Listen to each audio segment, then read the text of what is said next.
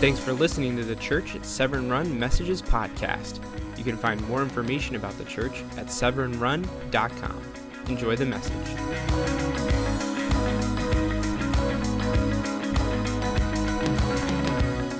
What you're about to see are the real and personal experiences of Severn runners in our nation. These stories are not fiction. These people are not actors. These are real, personal experiences of pain from your fellow Severn runners. We invite you to listen, not to respond or to rebut, but to feel the pain of your brothers and sisters as your own, so that we can begin to move forward as one.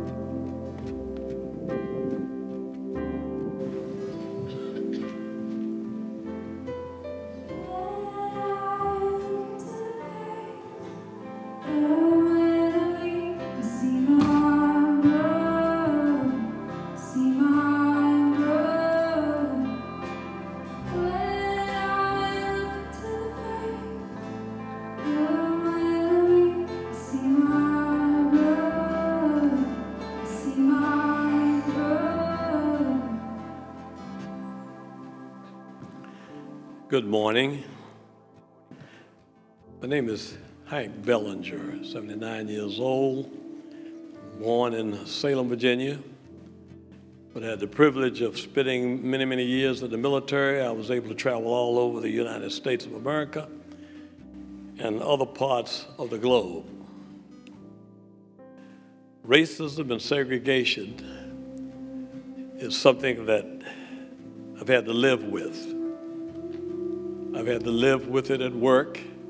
I've had to live with it in all of the environments that we're faced with. But today I wanted to speak to you briefly of one of the early uh, involvements, if you will, of trying to understand uh, your place. And this had to do when I was about six years old, uh, living in Salem, Virginia and standing on my front porch when one of our neighbors, a white man, and his son came to see my grandfather. My grandfather was, was my idol. Uh, he feared no man and he could do anything. But when the guy came to visit him, they had a nice conversation because they were friends. And I was standing beside my grandfather. And the gentleman who came to see my dad had his son, who was about my age, standing with him. And when uh, he dealt with my granddad at his business, he said, Well, I'll see you later, Ed. And my granddad said, Okay, I'll see you later, Dan. Then this little guy, about he spoke up. He said, Well, I'll see you later, Ed. Well, when he said that, I thought I had every right to say, I'll see you later, Dan. But as soon as they left, my uh, grandmother uh, called me to the side and she said, Son, she said, uh, don't you ever, and I'll quote her, I'll never forget this. She said, Don't you ever call a white man by his name. And she didn't further explain it, but I learned later on that her fear was that uh, he would go back, tell some of his friends that this little uppity colored boy around the hill uh, sassed me. And that if I were to go out in the evening somewhere, you never can tell what might would happen. So this is the kind of early thing that you learn early on you know about the water fountains. You know about the streets that you need not go down, come back in the afternoon, or come back before too dark. But these are the things that stay with you kind of for the rest of your life. Uh, can you feel my pain? Thank you. One of my experiences with racism happened in 1965 uh, with the desegregation of schools in Virginia. I had to leave a school, friends, and teachers that I loved to go to a school that didn't want me there. I didn't want to be there, but I didn't have a choice. When we got to the school, there were no African American teachers on staff. So I felt like, you know, we really didn't have the allies in that school. I really felt lost. Um, one of my teachers was Mrs. T. She taught home economics. And Mrs. T did not like African Americans. She treated all, me and all the African American girls in her class different than she treated everybody else. Uh, she didn't help us with any projects. She really ignored us. So I really felt invisible in her class. At the end of the semesters when we got our grade, I got an F in home ec. My first F. I've never gotten an F in my life. And all of the African American girls in her class got an F. You know, I felt angry. You know, uh, it made me feel like I was stupid. And I felt devalued because I felt like I would never measure up to what she wanted because I would never be white. Can you feel my pain?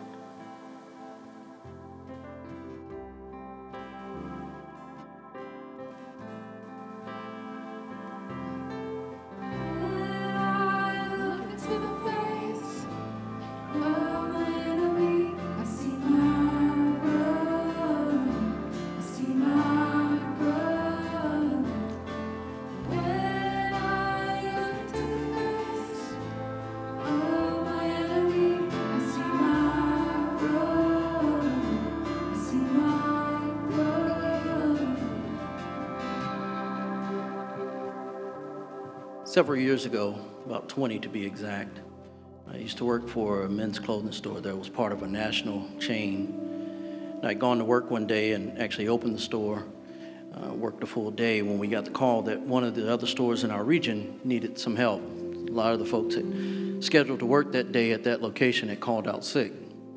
So when I got off, I made my way over to the other location, and when I met my colleague there, uh, because I had already worked a full day at my store and tended to customers, we agreed that since they received shipment that day, that I would work the back of the store processing the, the inventory while he would work the front, tending to any customers that might come in. We expected it to be a slow day because it was the early part of the week, uh, so we thought this was a good plan. As I processed the inventory and uh, finished doing so, I actually finished sooner than I thought, or than we thought. Uh, so I decided to go ahead and restock the merchandise that was out on the, out on the racks. Uh, this meant repeated tip, uh, trips, rather, to the back storeroom, bringing out the new inventory and taking down the old. Growing up in the South, particularly in North Carolina, I'd grown to understand and recognize um, looks and stares coming my way when anyone doing the looking and the staring thought that maybe I was out of place, maybe that I didn't belong. I noticed two customers that had come in uh, staring and curiously looking at me and wondering what I was doing. And I even overheard them ask each other, What's that guy back there doing? What's that black guy doing in the back? Is he trying to steal those things? Even though I'd already have already by now ascended the executive ranks in the federal government, I still recognize those stares and understand what those looks mean. My colleague, after dealing with one customer, came to them and asked what was the matter, and they shared with, her, with him, rather, what they thought was going on, or at least questioned. And he said, Who, him? That guy? He's our regional manager. Actually, one of the top salespersons, not only in our district, but across our region. See, in that moment 20 years ago, and even still today, there are moments when I feel undervalued, less than, out of place and unwanted. Can you feel my pain?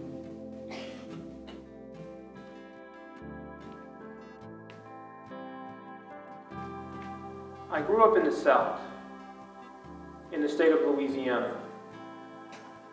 One thing I appreciate is the fact that you know where you stand with people. People tell you exactly how they feel about you and what they think about you. My parents were products of the civil rights movement. And at an early age, they told me about the value of education.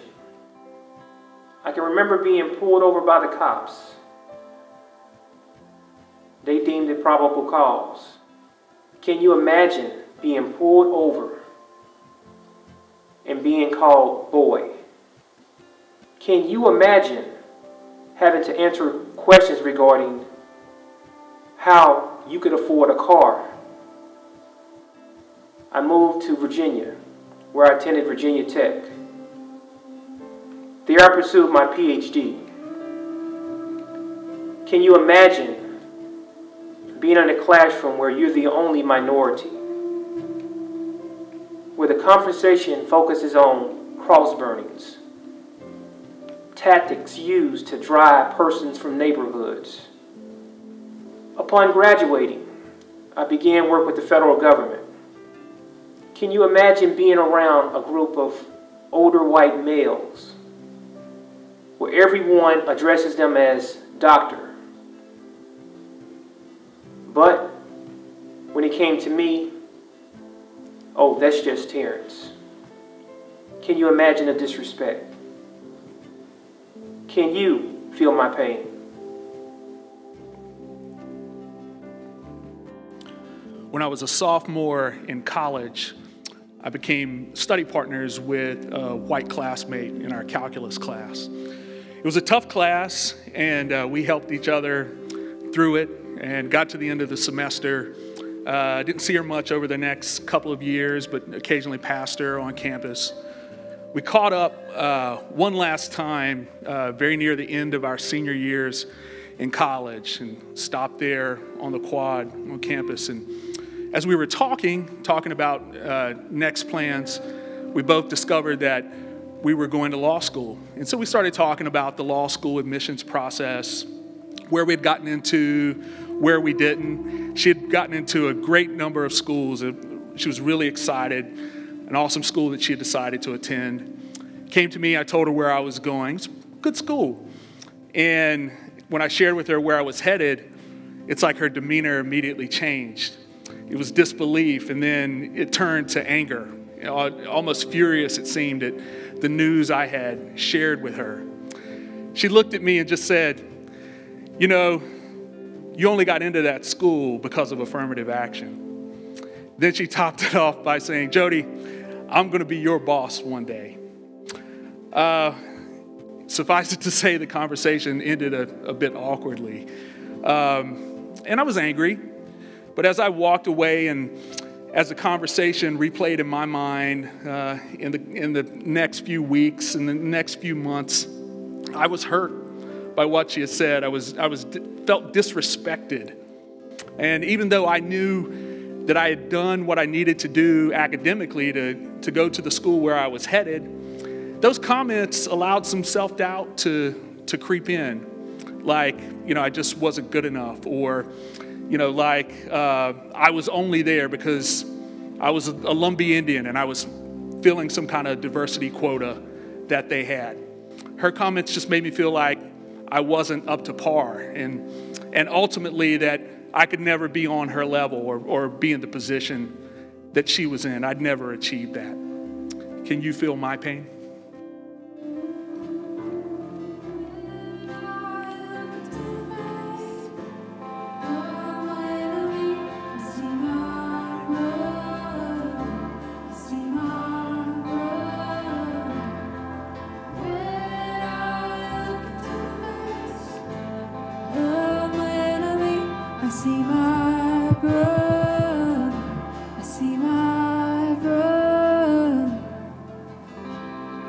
I was an honor student at Arundel Middle School. In October of 2016, because of my national origin, something happened to me that dramatically changed my life. A group of girls were spreading rumors about me that were completely untrue. When I became aware of the rumors, I tried to explain that I had no knowledge of the event being discussed. One girl in particular, who was the instigator of the rumor, threatened me with bodily harm. My name was written on bathroom walls, calling me a Mexican bee and other insulting comments about me. It made me feel insecure and confused because these girls were my close friends and out of nowhere turned completely against me. I made every attempt to resolve the situation with the school administration and the girl. However, the bullying and threats to harm me continued.